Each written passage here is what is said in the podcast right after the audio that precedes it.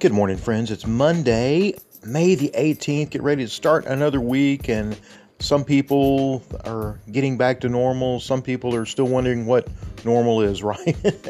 you know, the last couple months, we've had this thing called essential versus non essential. And I was just thinking about that.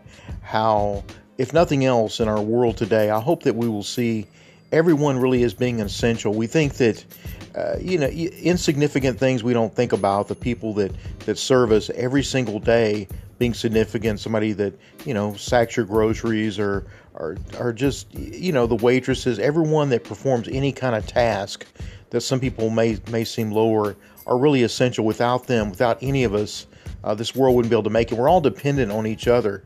You know, it actually says in the Bible, too, that we all are parts of the body of Christ, and uh, you know your little toe may seem insignificant until you until you bump it. Then there's nothing like uh, hitting your little toe, right? The the pain that you feel. So every part uh, is significant. Every person plays a part.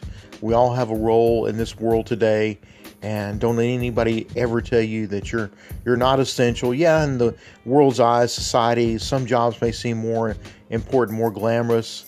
Uh, some people may get more attention. But uh, just remember, God's always watching everything, and uh, people that go about their life and do their jobs, um, God will reward them. They're just their honest hard work. But uh, anyway, just hope you have a great day and uh, go out there and be a blessing. Thanks so much for listening.